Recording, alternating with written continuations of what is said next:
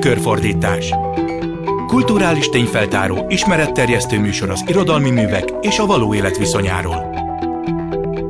Tükörfordítás jó napot kívánok! A Klubrádió mikrofonjánál Pályi Márk köszönti Önöket. Ez a műsor általában a szövegek és a valóság viszonyával foglalkozik. A mai adásban olyan írásokat fogunk hallani, amelyekben valamilyen, legalábbis látszólag mágikus vagy groteszk átváltozásnak lehetünk tanúi. És annak próbálunk meg utána járni, hogy ezek milyen jelenségeknek felelnek meg a reális, megfogható valóságban. Hallani fogjuk Mircea Eliade prózájának részletét Sas Zoltán felolvasásában, Darkó István tárcáját Egger Géza előadásában, és Bruno Schulz novelláját is Valc Péter hangján, valamint Cseh Tamás egyik dala is elhangzik majd. A stúdióban pedig Szabó Tamás Bendegúzzal beszélgetünk, és próbáljuk értelmezni majd az összefüggéseket. Ő még csak egyetemi hallgató, de sok intenzív és autentikus gondolatot meríthetünk tőle, ezért kivételesen most őt hívtam meg a stúdióba, hogy segítsen az írások elemzésében. Most tehát kezdésként hallgassuk meg Mircea Eliade a Lányoknál című elbeszélés történésének részleteit egy látszólag mágikus változásról, időugrásról Sas Zoltán színművész hallgató előadásában, utána pedig beszélgetünk is a témáról. A villamosban füllett és fullasztó volt a meleg. Ahogy végig sietett a padok között, azt mondta magában, Gavrilescu, te purokban születtél. A kocsi túlsó végében épp a nyitott ablaknál üres helyet vett észre. Miután leült, elővette a zsebkendőjét, s hosszan törülgette a homlokát, meg az arcát. Ejha, kiáltott fel ekkor, kalapjával csapkodva a homlokát. Régóta érzem, hogy valamim nincs meg, csak nem tudtam, mi lehet az. Az aktatáskám. Elhagytam az aktatáskámat, kottástól, mindenestől. Szóba elegyedtem Madame Vojtinovicsal, az Otilia nénikéjével, és ott felejtettem a táskát. Micsoda pek! fűzte még hozzá, kivonva a zsebkentőt galléria alól és a zsebébe dugva. Tessék, Gavrilescu, most döcöghez vissza ebben a dögségben a Preoteszeler utcáig. Ahogy leszállt, Gavrileszkut ismét megcsapta a hőség, meg az olvadó aszfalt szaga. Átballagott az utcán, a túlsó oldalra, hogy megvárja a szembejövő villamost. Vigyázott Gavrilescu, suttogta. Úgy látszik öregszel, mintha, mintha hülyülnél. Gyöngülne a memóriád. Ismétlem, vigyázat, még nincs jogod erre. 49 év a legszebb férfikor, ugyebár. De akkor a fáradtságot, olyan kimerültséget érzett, hogy lerogyott egy padra a tűzőnapom. Úgy száz méterrel feljebb valóságos árnyékoázist fedezett fel az utcán. Valamelyik kertből magasan, dúsan, tömör hárslombok hajoltak ki a járda fölé. Gavrilescu lenyűgözötten bámulta őket. Oda ment a rácsos kapuhoz, benézett a kertbe. Abban a szempillantásban már hallotta is, hogy a villamos száraz zakatolással húz el mellette. Késő kiáltott fel mosolyogva, ahogy hátrafordult. A diófák árnyékában váratlan, szinte természetellenes hűvösség fogadta. Gavrilescu zavartan torpant meg egy pillanatig. Egyszer csak a kapu előtt találta magát, és onnét, mintha már régóta lesné, egy rendkívül barna, szép fiatal lány lépett ki fogadására, nyaklánccal, hatalmas aranyfüggőkkel. Megfogta a karját, és suttogva kérdezte meg. A lányokhoz tetszik? Mosolygott szája, szeme, s látva, hogy habozik, karjánál fogva gyöngéden az udvarba vonta. Sietve, de milyen a szemébe nézett, és elvezette egy csöpp házikóhoz, amelyet bajosan vehetett volna észre, úgy megbújt a nagyra nőtt bodza meg orgonabokrok között. Kinyitotta az ajtót, őt pedig könnyedén előre tolta. Gavrilescu különös félhomályba hatolt. Nem messze, egy alacsony asztalka mellett, egy csészécske kávéval maga előtt öregasszonyt vett észre, aki kíváncsian nézett rá. Talán azt várta, hogy magához térjen. Mit óhajt már a szíved? kérdezte. Cigány, görög vagy német leányt? Nem, szakította félbe Gavrilescu tiltóan felemelve kezét. Csak németet ne. Akkor cigányt, vagy zsidót, vagy görögöt, kezdte előről az öregasszony. Háromszáz lej, tette hozzá. Gavrilescu sokat mondóan mosolyodott el. Három zongora lecke. Szörnyűlködött, és a zsebében kezdett kutatni. Nem is számítva a villamost oda-vissza. A vénasszony elgondolkodva kortyolt a kávéjából. Zenész vagy? kérdezte végül. Akkor tetszeni fog. Művész vagyok, szólt Gavrilescu. Vétkeim folytán zongora tanár lett belőlem, de eszményem kezdettől fogva a tiszta művészet. Én a léleknek élek. Kiszámolta, és átnyújtotta a bankjegyeket. Vidd a viskóba, pillantott fel az öregasszony. Gavilescu érezte, amint egy kéz megragadja, és amikor ilyetten hátrafordult, ugyanarra a lányra esett a tekintete, aki a kapun is becsábította. Ahogy a hőség ismét megcsapta, Gavrilescu habozni kezdett. Úgy látszik, ő csalódom, mondta. Én csak a hűvös, csak a természet véget, majd a viskóban, vágott közbe a lány. Közben kinyitotta az ajtót, és belökte rajta. Abban a szempillantásban egyszerre roppant boldognak érezte magát, mintha visszatért volna a fiatalsága, mintha az egész világ, és benne Hildegárd is újra az ő élet volna. Hildegard, kiáltott hátra kísérőjének. kerek húsz éve nem jutott eszembe, pedig ő volt az én nagy szerelmem, az életem asszonya volt. De ahogy hátranézett, észrevette, hogy a lány nincs már mögötte. Akkor enyhe, egzotikus illat legyintette meg az orrát, halk tapsot hallott, a szoba pedig titokzatos módon egyszerre kezdett kivilágosodni. A fogyóhomályban kivett már három fiatal lányt. Mindhárom ott állott, szemben, alig pár lépésnyire tőle, csendesen tapsolt és nevetett. Így választottál, ugye? szólott az egyik. Egy cigány, egy görög, meg egy zsidó lányt. De lássuk csak, felismersze? kérdezte a másik. Lássuk, kitalálod-e melyikünk a cigánylány? szólalt meg a harmadik is. Gavrilescu-nak lefordult a fejéről a szalmak alapja, úgy nézett mereven, mintha nem őket látná, hanem valamit a hátuk, sőt a paravánuk mögött. Helyi kis asszony Káim, kiáltott, miközben megtörülgette a homlokát. Hogy megszomjaztam? Hallottam én bizonyos Laurence ezredesről Arábiában. A lányok sokat mondóan pillantottak egymásra, aztán mindhármukból kipukkant a nevetés. Ezúttal teljes szívükből mind hangosabban kacagtak. Gavrilescu előbb ámulva nézett rájuk, aztán széles mosolyra derült az arca, végül maga is nevetni kezdett. Hosszan törülgette képét a zsebkendőjével. A következő pillanatban már érezte is, hogy kézen fogják, és zajongva, visongba körbe forgatják a lányok. Ám a hangjuk valahogy nagyon messziről hallatszott. Feladta ellenállását. Nem érzett, nem hallott már semmit. Amikor magához tért, ráébredt, hogy egyedül van, és a szobában csak nem teljes már a sötétség. Hol vagytok? ugrott fel ilyetten a székről. Hová bújtatok? kiáltott újból. Aztán feszülten a folyósó sötétjébe meredve fülelt tovább. Most már semmit sem hallott. Maga elé nyújtotta a karját, s óvatosan, lassan megindult. De pár lépés múlva neki ütközött egy paravánnak, s ilyetten húzódott hátra. Biztosan tudta, hogy az imént nem volt még ott a paraván. Mi bajotok velem? kiáltott. Eresszetek el! Mintha ismét elfolytott kuncogást, ruhasúgást hallott volna, s ettől új bátorságra kapott. Orrát megcsapta a zárt levegő, a tárgyak mind forróbbak lettek. Egyszerre pucérnak érezte magát. Igyekezett minél kisebbre zsugorodni, és arcával a szőnyegen mélyen, zaklatottal liegett. Nem emlékezett, mi történt ezután. Saját ordításától riadhatott fel, mert azon kapta magát, hogy eszeveszetten rohan a sötétben, neki ütközik a paravánoknak, feldönti a tükröket, meg azokat a különféle apró tárgyakat, amelyekkel a szőnyeget különös módon teleszórták, meg megcsúszik, gyakran el is esik, de megint felpattan is rohan tovább. Emberi hangok, nevetés, parkettent a szigált székek zaja jutott el hozzá, mintha valamely társaság kelt volna fel az asztaltól, s közeledett volna feléje. Abban a pillanatban megint mesztelennek érezte magát. Nem volt ideje visszaszaladni. Találomra megragadott egy drapériát, és rángatni kezdte. Érezte, hogy nem sokára engedni fog, ezért neki támasztotta a falnak a lábát, s teljes súlyával rácsimpaszkodott. De akkor valami különös történt. Maga a drapéria kezdte őt húzni, növekvő erővel, maga felé. Úgyhogy pár pillanat múlva már érezte is, hogy a falhoz tapad, s noha azonnal megpróbálta elengedni, ez sehogy sem sikerült. A drapéria hamarosan mindenfelől szorosan rátekeredett. Mintha csak megkötözték, s bedugták volna egy zsákba. Megint sötét volt, roppant meleg, és Gavrilescu érezte, hogy rögtön megfulladt, nem bírja sokáig. Kiáltani próbált, de torka merev volt, száraz, s mintha vastag posztóba fulladt volna a hangja. A hang, amit hallott, ismerős volt valahonnét. Felemelte kisé fejét a párnán, s a vénasszonynal találta szemben magát. Ott ült az asztalnál, kezében a kávésibrikkel. Na, mondd csak, erősködött. Mit csináltál még? Mi történt tovább? Gavrilescu jó ideig gondba merült. Kalapjával legyezgette az arcát. Azután bújócskát játszottunk, mondta végül kisé szigorú hangon. Hogy mi mennyit kerestük a kalapodat? szólt végül. Az egész viskót felforgatták a lányok, míg ráleltek. Ismétlem, ahogy ott mesztelenül megéreztem a drapériát, amint rám tekeredik, mint valami halotti gyolcs, folytatta Gavrilescu. Becsület szavamra olyan volt, mint valami gyolcs, hogy mi mennyit vesződtünk, míg rádattuk a ruhádat, szólt a vénasszony. Sehogy sem hagytad magad felöltöztetni. Abban a pillanatban megint meghallotta a villamos távoli fémez zakatolását. Gavrilescu a homlokához emelte a kezét. Ha, rikkantotta, s nagy nehezen föltápászkodott a kerevetről. Hogy fut az idő? Itt fecsegek, s arról, hogy vissza kell mennem a Preoteszelor utcáig, hogy hogy nem, megfeledkeztem. Képzelje csak, elhagytam az oktatáskámat a partitúrákkal. Néhány lépést tett az ajtó felé, majd hátrafordult, meghajolt kissé, s kalapot emelve köszönt el. Kellemetlenül lepte meg, hogy az udvaron melegebb volt, mint valaha, noha a nap régen lement már.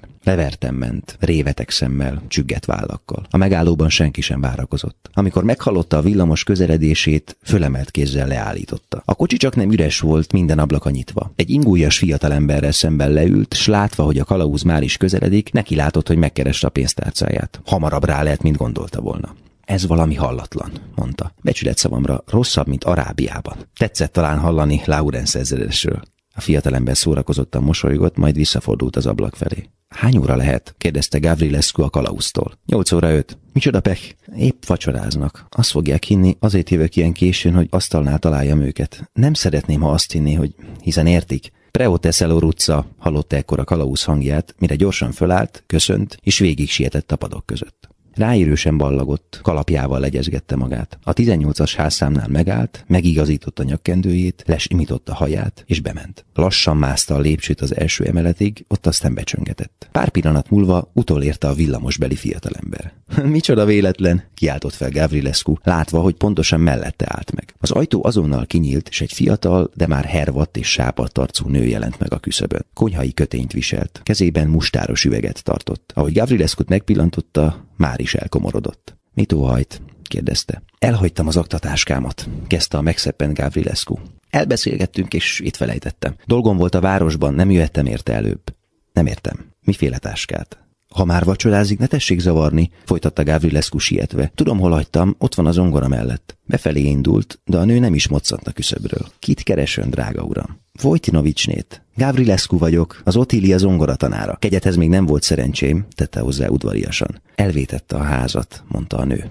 Ez itt a 18-as szám. Már engedelmet, kezdte előről Gavrilescu mosolyogva. Öt éve ismerem ezt a lakást. Hetenként háromszor járok ide. Mondhatni családtag vagyok itt. A fiatalember a falnak támaszkodva hallgatta a beszélgetést. Mit mondott, hogy hívják? kérdezte. Vojtinovicsné, az Otília nagynénye, az Otília Pandeléjé. Nem lakik itt, szakította félbe a fiatalember. Itt mi lakunk? Georgescuék. Ez a hölgy az apám neje, született Petrescu. Ne légy otromba, kérlek, mondta a nő, és ne hozz mindig magaddal tudom is senki csodákat. Ezzel hátat fordított, és eltűnt a folyosón. Elnézést kérek a jelenetért, próbált mosolyogni a fiatalember. Ez az apám harmadik felesége. Az előző házasságuk minden tévedése a nyakába szakadt. Öt fiú, egy lány.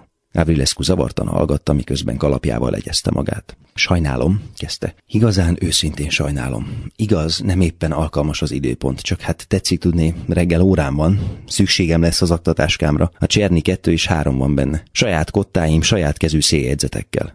A fiatalember még mindig mosolyogva nézett rá. Úgy látszik, nem voltam eléggé érthető, szólt közbe. Azt akarom mondani, hogy itt mi lakunk, a Georgescu család. Negyedik éve lakunk itt. Lehetetlen kiáltott fel Gavrilescu. Csak néhány órával előbb is itt jártam. Kettőtől háromig órán volt Otíliával. Utána eldiskoráltunk a Preoteszelor utca 18 szám alatt az első emeleten.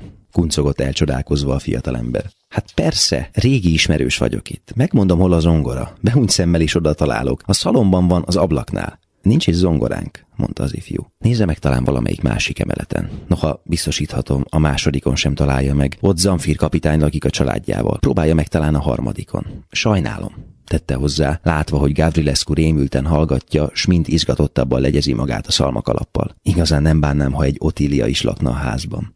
Gavrilescu mélyen a szemébe nézett, habozott.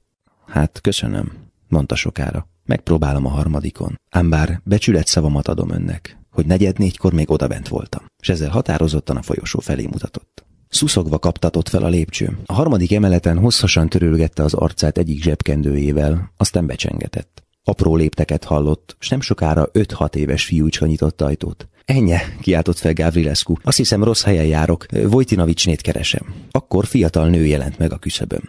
Vojtinovicsné az első emeleten lakott, mosolygott Reá, de elköltözött, most vidéken él. Régen elköltözött? Ó, igen, régen, mindjárt ahogy Otília férjhez ment. Az őszön lesz nyolc éve.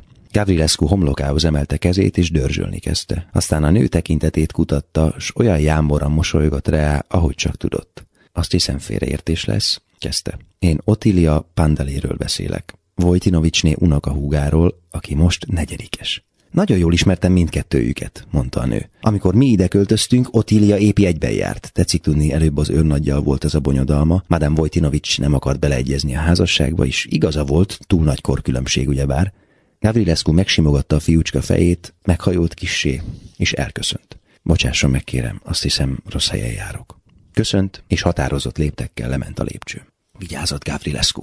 Suttogta mindjárt, ahogy az utcára ért. Vigyázat, mert hűlni kezdesz. Romlik a memóriád. Már összetéveszted a címeket is. Megpillantotta a közeledő villamost, és megszaporázta a léptét. Csak amikor leült a nyitott ablakhoz, érzett valamelyes hűvös huvalmat. A kalauz várakozóan állt meg előtte. Gavrilescu legott a zsebeiben kezdett kutatni. Micsoda nap, tette hozzá már kisé idegesen, mert nem találta a pénztárcáját. Mennyi bonyodalom! Na végre! Kiáltott fel, és sietve kinyitotta a tárcát. Ez már nem érvényes, adta vissza a kalauz a bankjegyét. Tessék a bankban beváltani.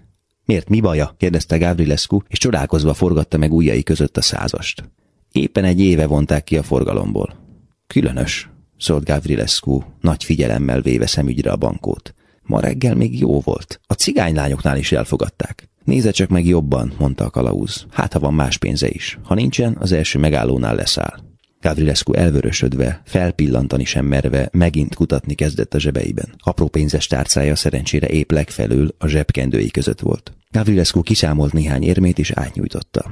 Ez még csak öt lej, mondta a kalauz, eléje tartva a markát. Igen, a Vámáposteig. Mindegy meddig a egy tíz lejbe kerül. Hol él maga, kérem? tette hozzá szigorú hangon a kalauz. Bukarestben élek, szólt Gavrilescu, büszkén emelve rá tekintetét. És naponta háromszor, négyszer ülök villamosra, és az évek óta így megy, de mindig csak öt lejt fizette. Most már csak nem az egész kocsi kíváncsian figyelte a beszélgetést. Néhány utas közelebb jött, és a szomszédos padokon foglalt helyet. Becsület szavamra mondom, kezdett rá Gavrilescu patetikusan. Majd keresgélni kezdett a pénztárcájában, és átnyújtotta a további ötlejt. Furcsa dolgok történnek ebben az országban, suttogta, miután a kalauz eltávolodott. Egyik napról a másikra, 24 óra alatt hozzák a döntéseket. Jobban mondva, 6 óra alatt. Becsület szavamra mondom.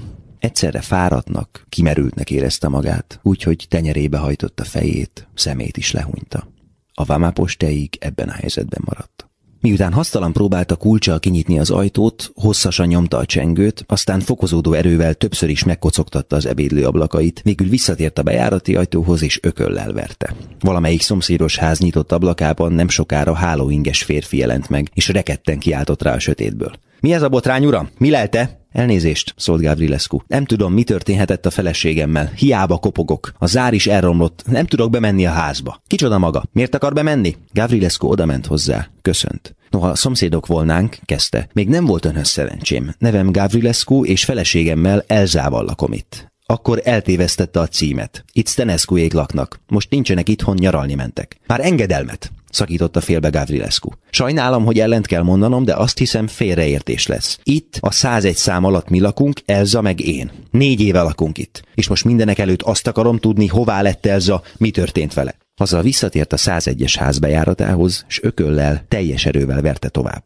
A rendőrséget! Hallatszott ekkor egy sipító asszonyi hang. Ki kell hívni a rendőrséget! Gavrilescu rögtön abba hagyta a dörömbölést, s lihegve dőlt az ajtónak. Még egyszer megrázta a kilincset, aztán lement a lépcsőn, és ődöngve megindult. A sarki kocsmát még nyitva találta. Habozva kerülgette egy ideig, azután mégis bement. Amint a pulthoz közeledett, mint a felismerte volna a kocsmáros alakját, s megdobbant a szíve. Nem Kosztike úr maga véletlenül? kérdezte. Az vagyok, mondta a kocsmáros. Mintha maga is ismerős volna, tette hozzá némi szünet után. Rég jártam itt, kezdett rá Gavrilescu, barátaim laktak errefelé. Madame Gavrilescu? Na hát, hogy megjárta az is? szakította félbe a kocsmáros. A mai napig se derült ki, mi történt. Hónapokig kerestette a rendőrséggel, de nem találták meg sem élve, sem holtan. Mintha elnyelte volna a föld. Szegény Elza madám, amíg várhatta, várta, de hát aztán visszament Németországba a szüleihez. Pénzétett mindent, és elutazott. Nem volt, ki tudja miük, szegények voltak. Még gondolkoztam is, hogy megveszem az ongorát. Szóval visszament Németországba, szólt Gavrilescu elálmodozva. Régen történt ez? Régen, régen. Mindjárt, ahogy eltűnt Gavrilescu, néhány hónapra rá. Ősszel ez tizenkét éve. A lapok is írták. Különös, suttogott Gavrilescu, miközben kalapjával legyezgette magát. És ha én most azt mondom önnek, ha azt állítom, hogy ma reggel, és becsület szavamra nem túlzok, még ma reggel is beszéltem vele, többet nem mondok. Együtt ebédeltünk. Azt is fel tudom sorolni, mi volt az ebéd. Visszatérhetett, szólt a kocsmáros, értetlenül pillantva rá. Dehogy is tért, el sem utazott. Valami félreértés lesz. Most fáradt vagyok, de holnap reggel majd utána nézek. Meghajolt kissé, és kiballagott. Ráérősen ment, egyik kezében a kalapja, másikban a zsebkendője. Minden padnál megállt, és hosszan pihent. Idővel egy lovas konflis érte utol. Hová, uram? kérdezte a kocsis. A lányokhoz, felelte Gavrilescu. Akkor tessék felszállni, elviszem két húszasért, mondta a kocsis, megállítva a konflist. Sajnálom, nincs elég pénzem. Egy százason maradt meg valami apró. Arra szükségem van, hogy bemessek. Na, jó éjszakát, tette hozzá, és útjára indult. A konflis azonban lépésben követte. Hagyja, szólt a kocsis. Vagy megadja máskor. Én úgyis arra tanyázom. Ha ebben a kései órában még akad egy-két utas, azt úgyis ott csípem el. Gavrilescu habozott néhány pillanatig, aztán mégis beszállt. De mihelyt a kocsi megindult, az ülésre hajtotta fejét, és elaludt. Megjöttünk, kászálódott le később a bakról a kocsis. Ahogy megrázta, Gavrilescu felriadt. Megemelte a kalapját, aztán a kapuhoz lépett, kitapogatta a csengőt, megnyomta a gombját. Abban a szempillantásban kinyílt a kapu. Oda bent a vénasszony az asztalkára borulva aludt. Én vagyok Gavrilescu, veregette meg enyhén a vállát. Rengeteg bonyodalmam volt maguk miatt, tette hozzá, amikor a vénasszony nagyot ásítva felébredt. Ó, hát te vagy az, a muzsikus? Már csak a német lány szabad, ő sohasem alszik. Gavrilescu-nak ismét megdobbant a szíve, s enyhén reszketni kezdett. A német? kérdezte. Száz lej, mondta a vénség. Vigyázz, nehogy eltévedj. Menj végig egyenest a folyosón, számold az ajtókat. Amikor odaérsz a hetedikhez, koppancs háromszor, és mondd azt. Én vagyok, a néni küldött. Gyöngén megvilágított folyosó nyújtózott előtte, s Gavrilescu megint érezte, hogy torkában dobog, csak nem szétpattan a szíve. Elfogódottan indult előre, hangosan számolta az ajtókat, amelyek előtt elhaladt. Egyszer csak azon kapta magát, hogy 13-at, 14-et mond. Vissza akar térni, hogy előről kezdje, de pár lépés után minden ereje elhagyta, úgyhogy az első útjába eső ajtónál megállt, hármat koppantott, s bement. Tágas, de egyszerű, csak nem szegényesen berendezett szalomba jutott. Ám az ablakban kedves ányképet látott kirajzolódni. Egy fiatal lányét, amint kibámul a kertre. Elnézést, szólalt meg nagy nehezen. Azt hiszem, rosszul számoltam. Az árnyék levált az ablakról, puha léptekkel közeledett. Gavrilescu-nak egy hajdani illat jutott róla eszébe. Hildegard! kiáltott fel, észre sem véve, hogy elejtik alapját. Mióta várlak? mondta a lány még közelebbről.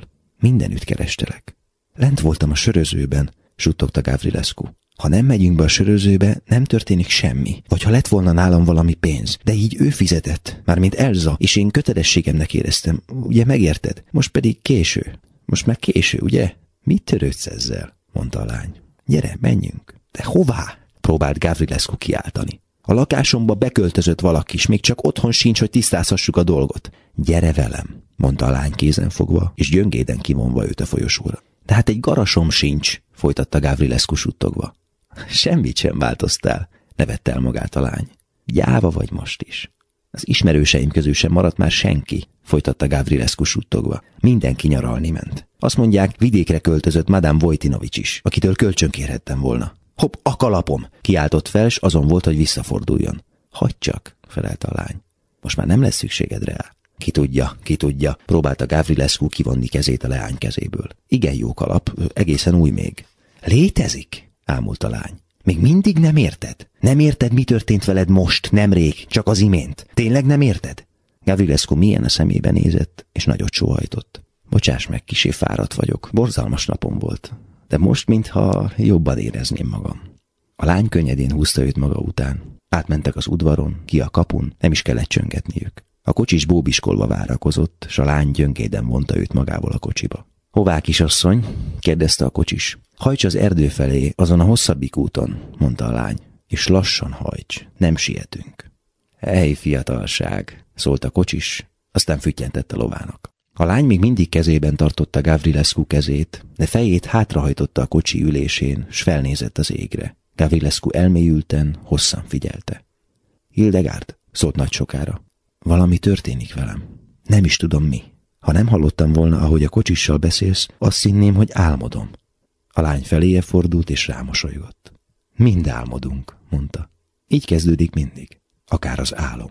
Sas Zoltán olvasta föl Mircea Eliade a lányoknál című prózájának részleteit, a mikrofonnál továbbra is Pályi Márk, a tükörfordítás mai adásában pedig Szabó Tamás Bendegúzzal beszélgetek az adásban elhangzó írásokról. Ennek az írásnak a szerzője Eliade román-francia vallástörténész volt, főleg fiatal korában azonban prózai írásokat is írt, ezek közül hallottunk most egyet. Az írásban ugye kizökken az idő, mert amíg a jobb sorsra érdemes zongoratanár eltölt egy délutánt a bordélyház házban. A külvilágban az elbeszélés szerint 12 év telik el. Árulkodó ugyanakkor szerintem, hogy az egész mágikus átváltozás valójában egy belső lelki zavarral függ össze, méghozzá azzal, hogy a férfi annak idején nem a valódi nagy szerelmét vette el feleségül, hanem egy másik nőt, és úgy tűnik, hogy ez, hogy bizonyos körülmények miatt visszafogta a valódi vágyai beteljesítését, ez vezetett ezekhez a zavarokhoz, vagyis a saját maga nyílt megélésének felvállalásának a hiánya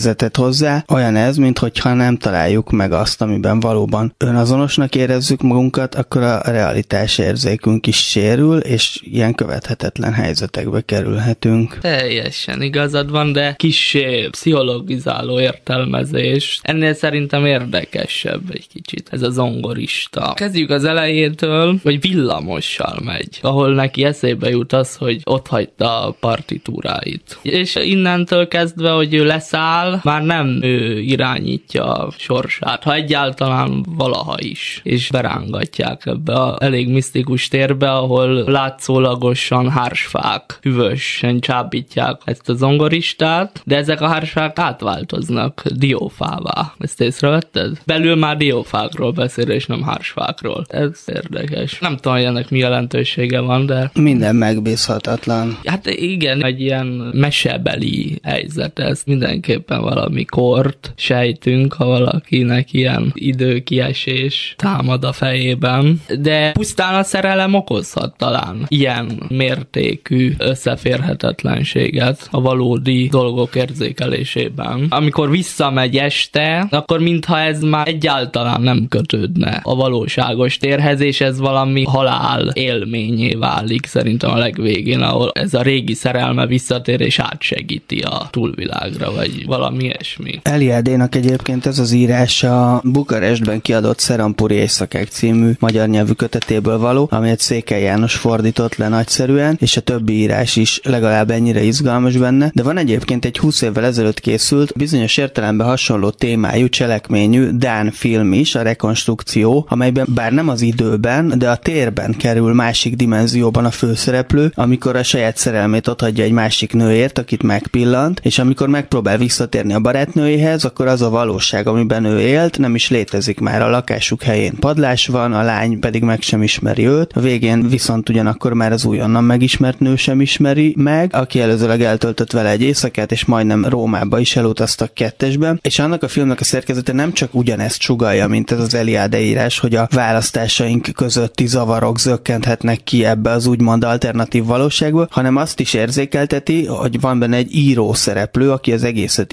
írja, egy idősebb férfi, a főszereplő új szeretőjének a férje, tehát hogy ott az író az, aki igazából befolyásolja a történetet, az, hogy egy művész szemszöge nehezedik rá az egész helyzetre, és az befolyásolja egy ilyen zavaros, megfejthetetlen irányba a történetet, ahogyan Eliade szereplője is elvetélt művész. Ő írja ezt, és ő elszenvedője is ennek egyszerre. És ami még érdekesebb ebbe a történetbe, hogy tulajdonképpen fizikailag nincs szó két nőről, azért is derül ki, mert ugyanaz a színésznő játsza mind a két nőt. Az egyik az ő szerelme, aki unalmassá válik számára, vagy nem is volt belé igazán szerelmes, és van egy másik nő, aki az éjszakában teljesen esetleges módon felbukkan, és egyből egy vad ajánlatot tesz a főhős számára. Idealisztikussá válik az a nő, akivel él, annak egy ideája lép be a történetbe. Ő nem szereti azt az életet, amit ezzel a lányjal él, de mégis ezt a lány szereti valószínűleg. És ezért kell neki egy pontosan ugyanolyan lány, aki csak egy pár vonásában a haja más, meg talán a habitusa is egy kicsit más, de ugyanaz a lány, akivel el lehet menni Rómába. Most menjünk egyel tovább, és nézzünk meg egy klasszikusabb, groteszk mintázatot erre az átváltozásra. Darko István erdélyi színész és író karcolataiban, mintha a Ceausescu érába lenne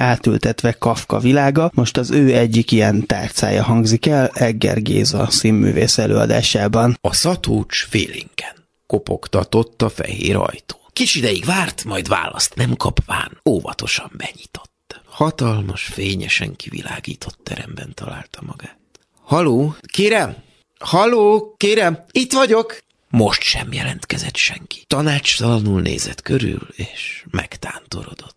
Olyan látvány fogadta, mely leglidércesebb álmaiban sem kísértette. Pedig olyankor nehéz zsíros vacsorák után éjjelente háromszor, nyolcszor is kiverte a hideg veríték. A falakon megszámlálhatatlanul sok gubancos vezeték, óriás kapcsoló, villogó, gomb, új nyivastag kábel, arrébb iszonyú sebességgel ellentétes irányban forgó korongok, melyek néha minden előrelátható ok nélkül megállnak, hogy aztán visszafelé kezdjenek pörögni. 14 méterrel távolabb a terem furcsa homályba vesző végének irányában mély bíbor színű gépek dolgoztak nesztelenül. És rengeteg titokzatos rút kapálózott mindenünnen. A plafonból gyanús zöld csövek nyúltak alá, és néhány arasznyivalódébb váratlanul visszabújtak. A szatocs legfőképpen azon a csövön rökönyödött meg, amelyik a fémes csillogású padlóból merett elő, és amelyhez oldalt egy fél méternyi, ugyanolyan cső volt gondosan odakötözve, közönséges párgával. És ebben az irdatlan terem szemben egy mindenhonnan előszűrődő halk zümmögésen kívül teljes volt a csönd. Értetlenül áldogált, gondolván majd csak előkerül valaki. Hirtelen nagy csattanást hallotta át a mögül. A szatócs akkorát ugrott, mint a kígyó csipte volna, és megfordult. Megnyugodva észlelte, hogy az ajtó csapódott be. Biztosan a húzattól, gondolta. Várt még egy keveset. De látván, ügyet sem vetnek rá, kifelé indult. Lenyomta a kilincset, de az ajtó nem engedett. Nyomta az ajtót vállával is, ugyanaz. Most már kezdett komolyan félni, és dörömbölt. Nyissák ki! Nyissák ki! Üvöltötte. Semmi válasz. A gépek dolgoztak tovább nesztelenül. Még tett egy kísérletet, de lassanként felhagyott az értelmetlen próbálkozásokkal, és visszafordult. A távolban nézett, ahol a terem túlsó vége még csak nem is sejlett. Óvatosan tett egy pár lépést, de aztán mégsem mert tovább menni félelmében kúrjongatni kezdett. Miután kisé lecsillapodott, eszébe jutott.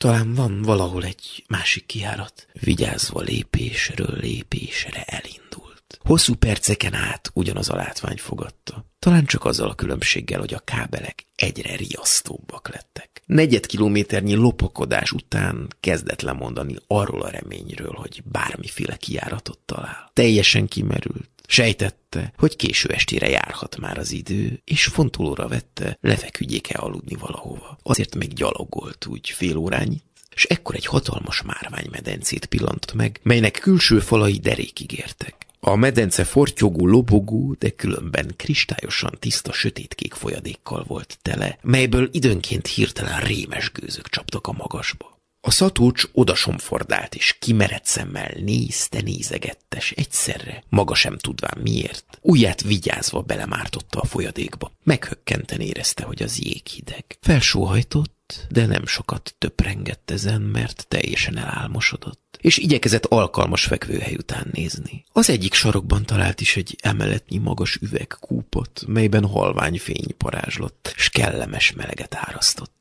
Lefeküdt a tövébe, és nyomban elaludt. Másnap, mikor megébredt, ugyanott találta magát. Feltápászkodott, gondolkodott egy keveset, és határozott. Tovább indul a terem mélye felé. Néhány száz méternyi gyaloglás után egyre inkább elfogta valamiféle indulat, és futólépésre váltott. Fél óra múlva már rohant, mint egy őrült, és közben teljes erejéből rúgta a földet, mintha az lenne a hibás. Pár kilométer után összeroskadt. Liegve vette észre, hogy az az ujja, amelyiket a folyadékba mártott, eltűnt. Felugrott, és tovább rohant. Másnap megette a kabátját.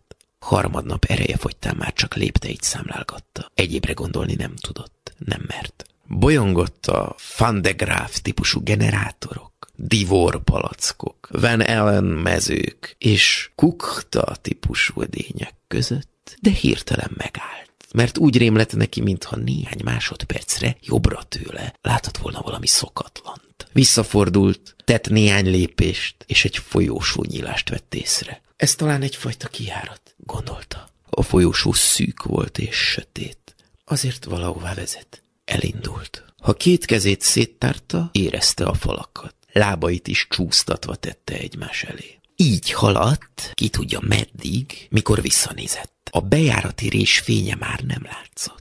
Folytatva a tapogatózó járást, egyre inkább felbátorodott. Teljesen símának ígérkezett a talaj, padlózat, vagy miféle. Furcsa meleget érzett. Biztos a loholástól egyre gyorsabban lépkedett. Kis idő múltán újra széttárt a karjait, s úgy vélte, mintha a folyósó enyhén keskenyedne. Tovább, tovább, tovább. És egyszerre csak a feje beleverődött valami meleg tárgyba. Felnyúlt. Az alagúttá vált folyósó teteje volt. Kisé meggörnyedve szedte most már a lábait, ugyanakkor azt is érezte, hogy a két oldalsó fal szinte csípőjét súrolja. Nem kellett sok idő ahhoz, hogy már csak négy kézláb tudjon mászni, és közben a hőség egyre nőtt. Most már tudta, nem saját testhőmérsékletét érzi, a falak egyre melegebbek. De akkor már patakokban folyt róla a veríték, és tovább négy kézláb sem lehetett mászni. Kúsznia kellett a folyósón, amely annyira szűk lett, hogy csak kígyózva lehetett előre haladni. Gerince ide-oda hajlott, ez volt az egyetlen módja az előbbre jutásnak. A folyósó falai a forráspont körüli hőmérsékletet kezdték közelíteni. A szatócs tett néhány mozdulatot, sikerült is valamicskét előbbre csúsztatnia magát, de ezzel csak azt érte el, hogy végképp beszorult. Se előre, se hátra, sistergés hallatszott. Másnap a vendégek az Asztúria étteremben szatócsot vacsoráztak. Egger Géza olvasta föl Darkó István írását, a tükörfordítás mai adásában Szabó Tamás Bendegúzzal beszélgetünk a különféle mágikus vagy abszurd átváltozásokról, amik ezekben az írásokban elhangzanak, illetve arról, hogy ezek mit fejezhetnek ki a kézzel fogható valóságunkból. Egy ilyen szintű groteszkség, mint ami Darkó írásában elhangzott, sokkal nehezebben hozható azért már összefüggésbe a hétköznapi életünk reális szerkezetével, viszont tekinthetünk rá mondjuk akár úgy, mint a Kafka a törvény kapujában című írásának melléktanulmányára, vagyis hogy mi történne, hogyha az ember az őrtiltás ellenére bemenne a kapun. Egyrészt ez az épület, ha kívülről rátekintünk, akkor sokkal kisebb teret feltételezünk, és valahogy sikerül az írónak egy olyan hatalmas teret, ami irreális. Tehát már önmagában félelmetes egy ilyen ház, ami kívülről körbehatárolható, látjuk a homlokzatát, de belülről egy hihetetlen, végtelen térnek tűnik tűnik. Ez valahogy nagyon erőssé válik. Ugyanakkor nem értem, hogy mi az a késztetés, ami föltétlen felfedezteti vele ezt a, nem is tudom, ez egy üzem. Megint kiukadunk a lélektanhoz, mert hogyha azt nézzük, hogy van halál ösztön is, igen, valami igen. hajtja hát, őt egyre befelé a sötétbe, a melegbe, a semmibe. Igen, hát az életnek is lehet látni ezt az utat, amit ő kényszerül megtenni. Egger Géza szerint, aki felolvasta, a születésnek az analógiája is lehet. Ugye azzal kezdődik, hogy lehet. haló kérem, haló kérem, itt vagyok. Igen, igen. Meg úgy is lehet nézni, hogy ez nem egy test, hanem csupán az olvasó szelleme, aki végig kíséri ezt a gyötrelmes bezártságot, és megenyhül, vagy feloldódik abban, hogy végre megdöglött, és meg lehet enni. De hogy miért pont szatócs, azt már nem tudom.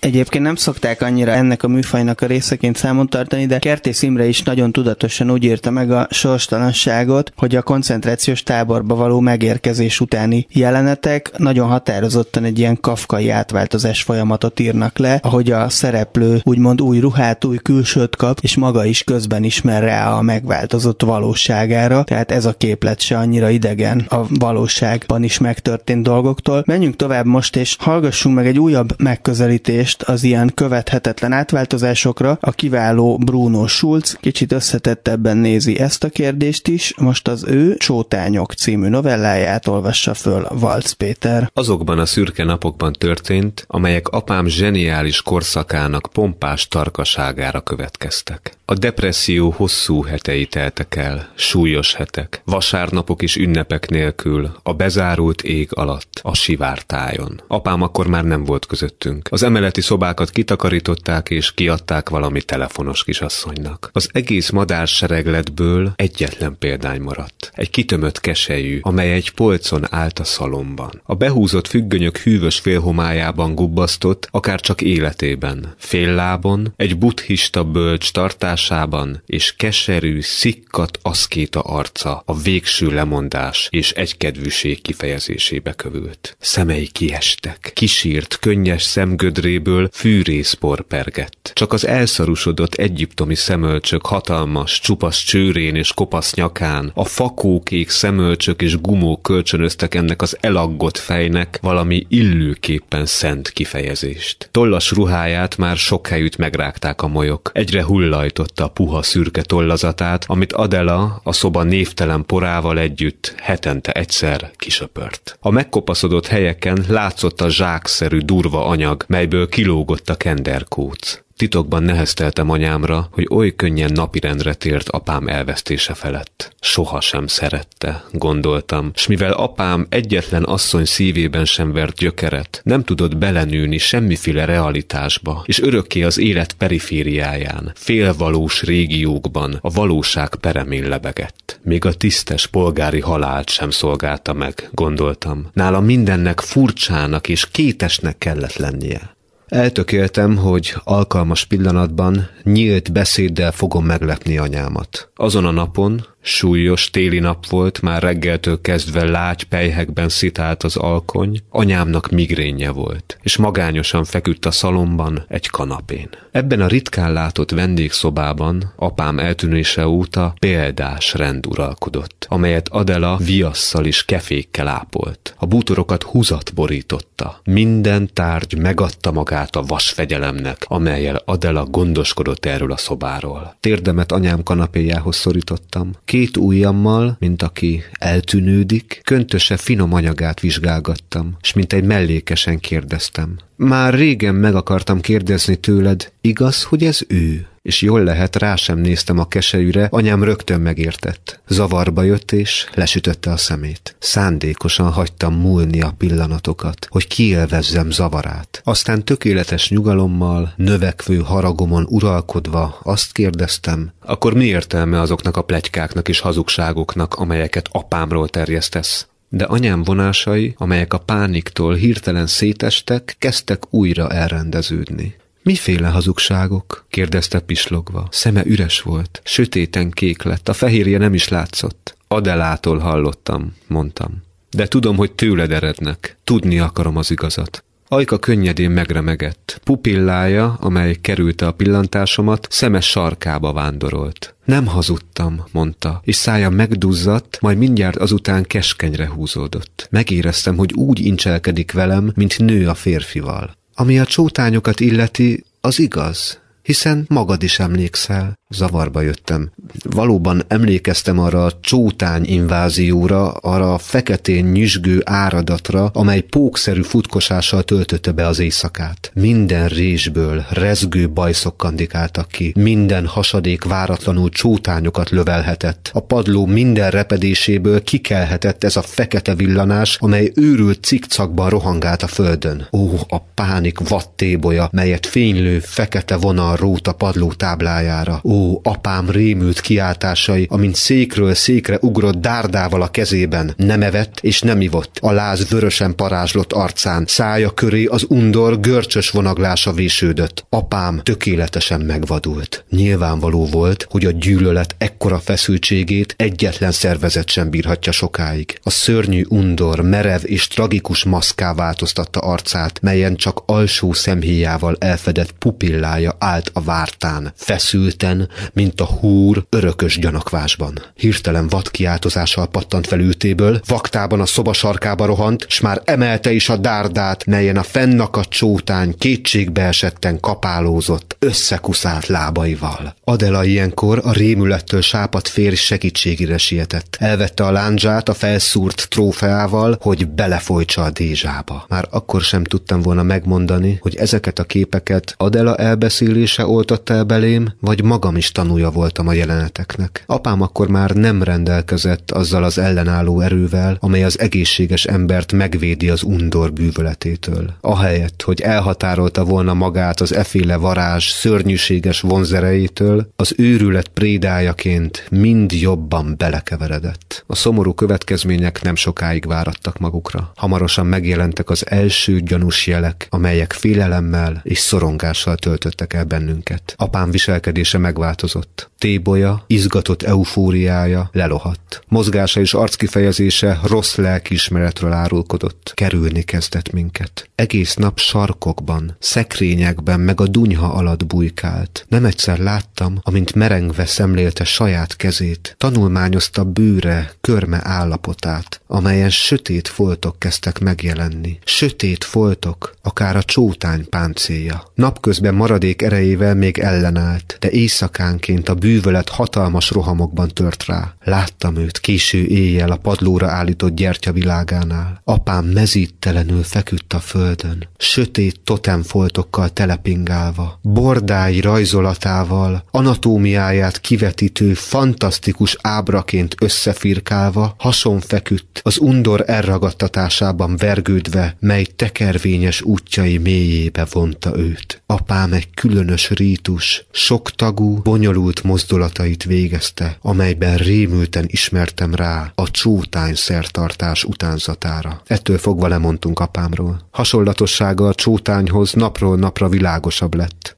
Apám csótányá változott. Lassan hozzászoktunk a gondolathoz. Egyre ritkábban láttuk apámat. Egész hetekre eltűnt valahol csótány útjain. Már nem tudtuk megkülönböztetni. Teljesen egybeolvadt ezzel a rendkívüli fekete fajjal. Ki tudta volna megmondani, éle még valami padló hasadékban, végigfutja-e éjjelenként a szobákat a csótányok ügyeibe bonyolódva, vagy azok között a holt rovarok között van, amelyeket Adela talált reggelente a hátukon fekve, összekuszált lábakkal, s amelyeket utálkozva felsöpört és kihajított. De mégis, mondtam megzavarodva, biztos vagyok benne, hogy ez a keselyű ő, anyám szempillája alól rám tekintett. Ne gyötörj, drágám, hisz mondtam már, hogy apád mint ügynök járja az országot. Hiszen tudod, sokszor éjjel jön haza, hogy pirkadat előtt még messzi útra induljon. Valc Péter előadásában hallottuk Bruno Schulz Csótányok című novelláját, a stúdióban Szabó Tamás Bendegúzzal beszélgetünk. Ebben a szövegben a családi problémák tevődnek át a mágikus átváltozások nyelvére, ami eléggé jellemző Schulzra. Talán azt mondhatnánk, hogy ő az a szerző, aki a mélyen abszurd eszközeivel valójában valójában a társas helyzetek reális, vagy hát néha éppen, hogy irreálisnak tűnő lélektani képleteit jeleníti meg. Itt például ugye egyrészt hallunk az anyától a végén egy olyan közlést, hogy a narrátor édesapjával nincs semmi baj, ügynökként járja éjszakába nyúlóan az országot, előtte viszont közvetetten szintén az édesanyja közléseként értesülünk róla, hogy az apa föltehetően csótányá változott, a fiú pedig valószínűleg azt szeretné, ha a csótánynál valamivel szebb állattá változná át az édesapja, édesapja, ezért szeretné inkább egy keselyű alakjában látni őt, és hát a szövegben még az is elhangzik, hogy az anya úgy beszél a fiúval, mint nő a férfival, tehát akár ez a határátlépő, inadekvát magatartás is lehet az eredője ezeknek a groteszk képzeteknek. Biztosan így van, de viszont kitart otthon kitömött keselyű. Tehát a keselyű nem egy szép madár. Nem is értem, hogy azt a csupasz nyakat hogy lehet jól preparálni. Kiderül a végén, hogy ő egy ügynök, és szerencsére nem csótány, de hát tulajdonképpen aki ügynökként dolgozik, az kicsit olyan, mint egy csótány, hogy így mennek az ügynökök az utcán, és bekopogtatnak mindenhova. Meg akkor, ha úgy vesszük, a Bruno Schulz világában az apa figura is eleve olyan, mint egy csótány, ugye a fahajas boltokban is úgy szerepel, és hát a mítikus történelemben több ilyen átváltozást, hirtelen veszteséget figyelhetünk meg. Az édenkertből való kiüzetéstől kezdve a babiloni Nabuk Nabukodonozor átmeneti megőrülésén át addig a veszteségig, amit Jézus szenved el, aki zseniből és vezetőből áldozattá válik, tehát nem a Kafka átváltozásának a főhőse Gregor Samsa az első, aki ezt elszenvedi. Az az érdekes egyébként, hogy Nabukodonozor vagy a Bruno Schulz novella esetében az apa esik áldozatul, az apa lesz a csótányszerű, vagyis az átváltozás az valahogy a vezető pozícióhoz, vagy esetleg az idősödéshez van kötve, míg Jézus vagy Gregor Samsa esetében a fiú éri el ez a végzet, tehát ott a fiú lesz a rovarnak a pozíciójában, tehát ez két különböző modell. Isaac Singer jiddis író úgy tartotta, hogy Bruno Schulz bátrabb Kafkánál, mert ő meri az apát és nem a fiút tenni ebbe a helyzetbe. Nekem viszont pont úgy tűnik, hogy kultúrtörténetileg korábban fordul már elő és érthetőbb, amikor az apa szenved el egy furcsa átváltozást, ugye az idősödés az ezt eléggé el tudja hozni, és tulajdonképpen a modernitásnak az az újítása, hogy már nem kell ahhoz idősödni, vagy nem kell ahhoz vezető pozícióba kerülni, hogy ez a megborulás beálljon, hanem az alul levő kiszolgáltatottal is megtörténhet. Arról nem beszélve, hogy akár az egyik, akár a másik esetet nézzük, akár a feltámadó Jézusnál, vagy az öntudatát idővel visszanyerő Nabukodonozornál, ez részben egy érési történet, tehát a mélyrepülés egy érési szakasznak a része, vagy a klasszikus bibliai példa a Jónás a Cethalban még erősebben példázza ezt, és hát pszichoanalitikusok sokszor ele eleve felkészülési folyamatnak tekintik a regressziót, például a népmeséket is úgy elemzik, hogy ezek a állattá változások, azok az érésben levő személyiségnek a felkészülései. Szerintem a Kafkánál meg a Schulznál ez inkább a nagyváros által kitermelt foglalkozási köröknek az értelmetlensége, és ez egy halálba vezető, egy lealjasulás, egy ember alatti szintre való térés. Zárásként mindjárt hallani fogjuk még Cseh Tamás és Bereményi Géza egyik dalát is, a Lánchíd című számot, ami egy hasonló hirtelen változást jelenít meg, csak épp a rendszerváltás utáni politikai millió kontextusában, olyan mondatokkal, hogy elvették múltadat és a jövődet, illetve az ember már azt is csodálja, hogy el nem vették még mindenét. Talán ez is olyasmikkel függhet össze, hogy mennyire érezzük magunkénak a minket körülvevő külvilágot. Szabó Tamás Bendegúznak nagyon szépen köszönöm, hogy beszélgethettünk a tükörfordítás mai adásában ezekről a mágikus átváltozásokról és azok reális vonzatairól. A műsorban elhangzott Mircea Eliade prózája Sas Zoltán, Darko István írása Egger Géza és Bruno Schulz novellája Valc Péter előadásában, most pedig a már említett Cseh Tamás szám fog még szólni, a Lánchíd című dal. Én most megköszönöm a technikai segítséget Csorba Lászlónak, Gál Bencének, Kemény Daninak, Lantai Miklósnak és Túri Luinak, önöknek pedig a figyelmet. Pályi Márk búcsúzik önöktől. Nézd le a Lánchídról, a Véndunára, nézd meg a Vén folyót, megvan-e még? Hisz ma az ember még azt is csodálja, hogy el nem vették már rég mindenét. Nézd csak utána apádnak, anyádnak, asszonyod vizsgált, hogy asszony-e még. Másodpercenként kell ellenőrizd, hogy a tiéd még, amit tiéd. Gondosan leltározz, hét nappá téve, zsebedbe nyúj, hogy a pénz ott van-e. Elvették múltadat és a jövődet, míg félrenéztél vagy három hete, és emlékezz, volt még egy óvatlan perced, engedted magadnak, hogy félrenéz, s már arra ébredtél, hogy nem vagy férfi, ember, hogy lehetnél ilyen merész. Volt még egy Istened, egész jó Isten, s könnyelmi percedben feletted őt, s már arra ébredtél, hogy ő is a másé, vicceket mesél a gondviselő. Nézd le a Lánchidról a Vén Dunára, nézd csak a Vén folyót, hogy viszi szét, apádat, hazádat hogyan dobálja, s maga sem tudja, hogy megvan-e még. Vagy tudod mit? Ne is nézz le a Dunára, szemedet félcsed hát, a kisül. Így maradj inkább már így félrenézve, anyátlan, dunátlan, nem telenül. Csak is a, csak is a szemedet őrizd. Ne is nézd már oda, hát ha kisül. Vigyék, csak kapkodják, nézte csak félre, s várj másik Istenre, aki becsül. Tükörfordítás Kulturális tényfeltáró, ismeretterjesztő műsorunkat hallották.